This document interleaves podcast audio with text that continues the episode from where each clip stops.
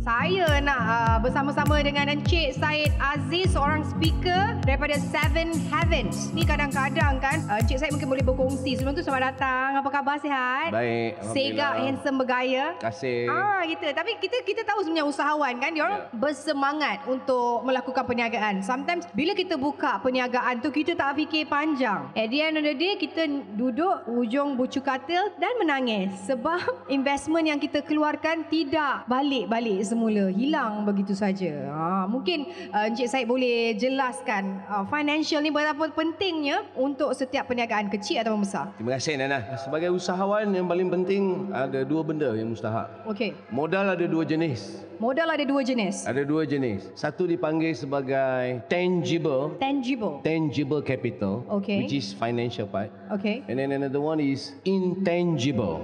Okey, iaitu bukan duit. Bukan duit. Ah, Modal insan. modal insan. So Okey. now we focus on financial. Okey. Ramai usahawan ambil mudah tentang uh, pengurusan kewangan. Okey. terutamanya tentang uh, accounting keluar masuk eh, ambil mudah dia tidak tahu nak membezakan di antara business entity Mm-hmm. dengan personal entity Okey. So you must know how to differentiate between business entity, business money and Okay. personal money. Yes, I own the business but it doesn't entitle me to simply take the money out. tak boleh. Tak boleh. Okey. That is the first rule. Okey, mungkinlah sebab kata sebab kita punya bisnes Yes. tu, duit masuk duit kita lah. Tak Yeah. boleh ambil. Tak boleh. Ah, So okey. mesti ada perbezaan di antara business entity and personal, entity. Yes, I own the company, but this is business entity. The money inside the business account guna untuk business expenses, paying salary, paying rental, paying all the debts dan sebagainya juga. But kalau kita tak ada satu tabiat yang memisahkan antara belanja personal dengan belanja bisnes kita campur aduk semua we mix everything that's the reason why at the end of the day malam-malam menangis di bucu katil Ha. Kira-kira eh tak ada ada duit masuk tapi keluar je lagi banyak. Macam mana? Yeah. Ha tapi kita nak tahu juga okey, katalah kita set up a business. Kita dah tahu dah kita katalah modal untuk perniagaan secara online. Kita tak ada kedai, kita tak payah bayar sewa dan sebagainya. Kita je ada online. So kita dah save Correct. on expenses on that. Tapi katalah kita dah spend 10000 ringgit untuk modal beli material stocks. Apa yang perkara pertama yang perlu kita lakukan bila ada duit masuk, duit keluar untuk bayar postage dan sebagainya kan? Buku kita kena buat dengan buku ke? Kita kena hire orang ke? What's the best way to handle the financial untuk bisnes yang kecil? Untuk skala yang kecil macam ni tak perlu hire orang. Sebab what is the purpose of kita buat uh, accounting? What is the purpose first? Okay. So the first is kita kena tanya apa purpose dia dulu. There are many purposes. Okay. One of the purposes is to let us know that we are making money. Yes. On paper. Uh-uh. On paper we are making money. Kalau tak ada tracking system, tak ada buku ledger keluar masuk, mean that kita tak Mm. track, kita tak tulis berapa modal keluar, berapa kos beli barang, berapa posting and then berapa pulangan bila kita buat jualan, kita tak ada tracking. Then how do we determine that we are making money? Kan. Number one. Okey. So mesti ada tracking system. Cuma for small businesses tak sampailah perlu untuk engage consultant, mm-hmm. tax consultant or accounting consultant. As easy as just tulis je. Yes, as easy as a normal kita belajar account biasa dekat sekolah-sekolah dulu, debit mm-hmm. dengan kredit saja. Okey. Masuk berapa, keluar berapa. That's it. Modal berapa, pulangan berapa. Berapa. Untung bersih berapa. Mm-hmm. Dan berapa gaji kita. Mm. Problem dia Nana, ramai usahawan-usahawan ni dia ingat mm-hmm. bisnes tu dia punya, jadi duit tu semua dia punya. Semua gaji dia. Semua gaji dia. That's the biggest problem. That Right. is the main and biggest problem. Eh, Yang pertamanya, Yang kan? pertama. So one of the purpose Okay. is for us to know, for us to know, uh, okay, I'm making money now. Okay. This business is uh, giving me some profits. Okay. At least we know when we have figure. Okey, And kalau kalau kata tak bawa keuntungan pun oh kita kena lipat kali ganda. Kita Correct. kena buat marketing dan sebagainya. Kalau kita tengok Betul. Uh, duit keluar masuk macam Betul. mana. Okey, faham? So that will help. That will help to tell us whether we are on track or off track in the business. Correct. Kalau tak nanti kita meniaga online shop seorang-seorang, shop sendiri je. Not to mention the small and even Yeah. the big big corporation if they don't put a proper accounting system, they gone. They True. gone. So the basic must be there. Right. One purpose. Okay. To let us know where are we, where. Kita kat mana, untung Kan. Hmm. ke rugi. Are we on track or are we off track? Mesti ada account system. Betul. Hmm. Dan account system untuk ni tak payah banyak-banyak. Mm-hmm. Just a simple debit credit dalam buku ledger sahaja. Mhm.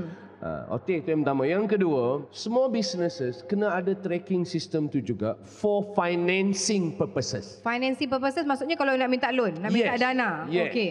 Now, for financing purposes, if you can't, if you can't demonstrate, Mm-hmm. you cannot demonstrate the evidence of your income flow. Then Okay. how do I know you are running a business? Okay. Jadi macam mana I nak tahu you buat business ni? Ah business I untung untung untung. Mana untung eh? Tak ada bukti. So buktinya mesti dalam bentuk accounting. Right. That's why kalau Nana nak tahu, uh, most of the uh, finance institutions require a minimum form of a proof, a minimum form of proof.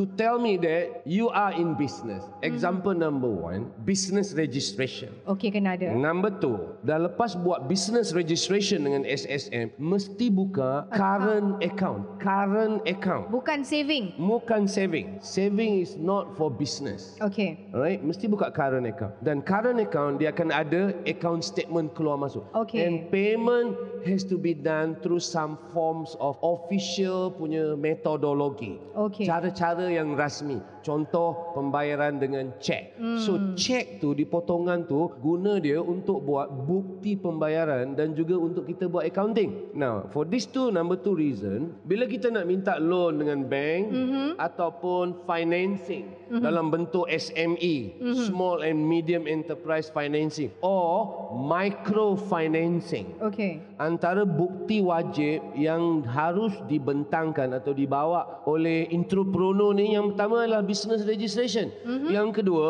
Bank statement lah. bank statement dia. Yang ketiga ledger account dia. Oh. Tiga syarat wajib. That's why ramai usahawan-usahawan yang yang yang, Kecil-kecil yang ni. kecil-kecilan ni yang baru nak masuk ni, dia menganggap benda tu remeh. Hmm. They took they took it for granted. Ah, tak payahlah, tak payahlah. But when it comes for them to expand, they got problem. Ya, sebab kadang-kadang bila kita buat bisnes kita tak alah untung ni 2 3 ribu je, tak Correct. payahlah tulis. Bila kita Yes. untung 80 ribu pun nak tulis, which is too late. Macam mana Which is kita bila kita nak minta fund, of course dia nak prove that you're running a business. Correct. Jadi kita sekecil-kecil yang kita keluarkan duit seringgit untuk untuk kita beli raw material Correct. katanya, seller tape ke apa, semua tulis tulis. Everything. Ah, Everything. itu penting.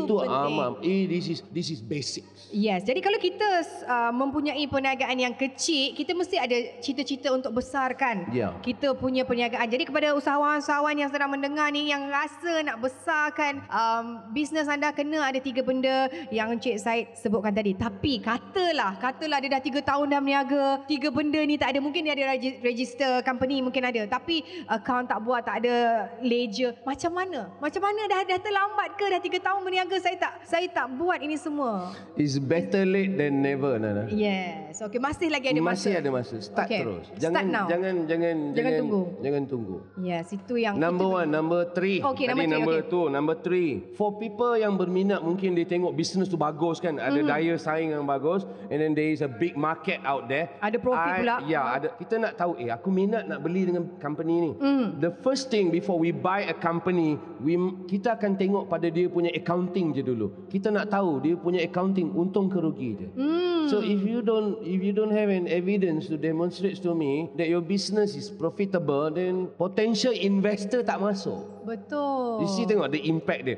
daripada micro sampai besar-besar-besar mm-hmm. macam tu. My advice pada semua yang ber, berniaga kecil-kecilan ke online ke apa saja ke mm-hmm. tak kisah. Basic is basic. Yep. If you don't do the basic then you finish. Yeah. How to grow? Uh. How to grow? How to grow? Then you bising nanti orang tak tolong. kan? But then again, yes. Kalau mungkinlah some some uh, some of the entrepreneurs yang I, I jumpa, dia orang kadang-kadang dia orang selesa, you know, making 3000 or even 10000 sebulan. Dia orang dah rasa selesa di tahap itu. Dia tak tahu sebenarnya potensi untuk dia besarkan perniagaan itu ada lagi. Saya tak saya tak pasti ada tak entrepreneurs yang berniaga yang tak nak untung lebih daripada bulan lepas. Of course, kalau boleh kita nak untung lagi besar, lagi besar, lagi besar. And this mentality ataupun mindset. Macam mana sebenarnya kan kita nak ubah mindset all the entrepreneurs. Kita nak bantu macam even penubuhan EFM pun bila Tan Sri Irwan buat ni pun dia nak bantu kita salurkan informasi macam ni, ilmu kepada mereka supaya dia orang belajar dan besarkan perniagaan dan membantu juga diri sendiri dan juga keluarga dia orang kan. Macam mana nak tukar mindset tu supaya dia orang it's not about being comfortable dengan pendapatan kau banyak ni je, mas, ma, nak nak tukarkan pemikiran tu macam yes, seorang usahawan perlu kena ada apa mindset macam mana. That's why at the beginning I I cakap ada dua modal yang mustahak. Mm-hmm. One is uh, tangible which is the financial part of it mm-hmm. and then the other one is intangible mm-hmm. which is the the non money part. Yes. Uh, the one that you cannot touch which is kalau dalam bahasa kita kita panggil modal insan. Modal insan. No no no. Dalam business mm-hmm. kalau kita kita sebut bangsa sikit lah eh. Mm-hmm. Not because of what if we can learn from them. Why Chinese so successful in business? Mm-hmm. Sedangkan dia tidak ada dapat banyak bantuan. Kan. Let's be fair about that. Okay. Now let's be fair. Reason why because mereka lebih mempercayai bahawa modal insan, mm-hmm. the human skills is the most important capital in business survival. It's not the money capital. Wow. Wow. Okay. No, Mm-hmm. see, when I start my business 20 years ago in financial planning business, we Right. don't even have even a sense from government to start it because we are on the right track. We know Mm-hmm. that to be successful in business, financial support is not mandatory. The main thing is how do you build your intangible capital? Right. Mm-hmm. Nah, do you have a proper accounting system that is intangible capital? You do you have a, an attitude of learning, Mm-hmm. continuous learning? Some entrepreneur when they are making about five thousand, they thought that's the biggest. That's that's that's everything already. They don't see around them that there are somebody who are making in a month half a million. Kan. Nah, why they want to grow? They memang nak grow. Siapa yang tak nak grow? Mm-hmm. Siapa yang tak nak dapat duit banyak? Betul. But they cannot because of technical incompetencies we call mm-hmm. it. Technical incompetencies benda-benda macam tu lah. Yang itu tak ada, yang ini tak ada. Bila orang nak tolong, ah, dokumen tak cukup, ini tak cukup, segala bagai. Record keeping tak ada, langsung record keeping tak ada. Mm-hmm. And then bila tiba time tu problem pula. Another problem will arise if they don't keep a good track record mm-hmm. when it comes to deal dengan lembaga hasil dalam negeri besok. They Mati. die. I tell you, they ya. die. Yeah, yeah. They die standing, you know. If they set up enterprise, Mm-hmm. their income tax, their tax is on personal bracket, Yes. which is what? 26%, you know. or not? Wow. Nah, there is another part. A lot of young entrepreneurs must learn about financial education. Yes, that is very important. Sometimes orang take it like tak apa, kecil je ni, yeah. orang tak cari, orang tak tengok. It's not about that. It's about you being res- uh, a responsible entrepreneurs as well. Yeah. Kan Yeah. giving back is a good thing juga. Ah, Why in a we way. must pay tax? Why we must pay tax? This for Ah. for us. This is financial. Mm-hmm. This is relating to entrepreneur. Yep. Now, why entrepreneur at somehow, at some point, must learn to legally pay, legally pay as low as possible. There is a way to do that, but if you don't learn how, and then kalau kalau uh, entrepreneur tu tidak ada, they don't have sifat-sifat continuous learning. They don't have modal insan dia tak ada. Yep. Ah cukup ah banyak ni, cukup ah banyak ni faham tak? Mm-hmm. Ah that's it. And then bila besok orang correct file dia, dia kena jawab lah. Nangis lah. Nangis lah And then mulalah cakap Itulah inilah itulah hmm. inilah But ianya bermula diri dia sendiri. Dia bermula dengan Ambil muda Yes. Dan dia Buat- tak nak belajar. Nah Macam orang buat rumah Mhm. Tiang tak buat Buat atap terus. Buat atap terus Macam mana? So uh, in, in in business, uh, record keeping is one of the tiang dia lah. Mm-hmm. Accounting is the tiang dia lah. It doesn't matter how small the house is, mm-hmm. but you still have to to have tiang. Correct. Yes. Then only you build up on a good foundation. Right. Jadi Eh. yeah. kalau entrepreneurs yang dengar ni, kalau anda rasa alamak, dah salah lah aku buat. Don't worry, yeah. Ya. don't worry. Uh, masih ada masa kita boleh uh, belajar. Itu yang paling penting sebenarnya untuk kita menjadi seorang entrepreneurs yang berjaya. Kita jangan pernah penat untuk belajar ilmu perniagaan. Sebab bila saya dengar entrepreneur-entrepreneurs yang like making millions a month like macam uh, dalam keuntungannya bila kita bila saya dengar saya rasa macam nak berhenti kerja, rasa nak berniaga sebab keuntungannya banyak. Tapi one thing that they have in common Ya. all these people yang berjaya ni, they never stop learning. Dia cakap, oh nanti saya pergi seminar ni. Oh nanti saya masuk kelas ni. And they teach as well kan. Sebab dia orang tak pernah penat untuk learn how to grow, how to be Itu a modal better dia. entrepreneurs. Itu you have to set your mind. Kalau kita malas, kita kat situ saja. Right. That- That's why I call it modal insan. Modal insan. Modal insan is uh, supersede Yep. uh, modal-modal lain. Tengok banyak contoh-contoh usahawan-usahawan yang betul-betul dah dah dah dah steady, dah berjaya betul-betul. Hmm. Kalau tanya dia at the beginning dulu ada dapat funding, tak ada. Tak ada. They build on their modal insan dulu. First, yep. Eh, modal insan. Antara ciri-ciri modal insan Nana adalah sifat belajar yang berterusan.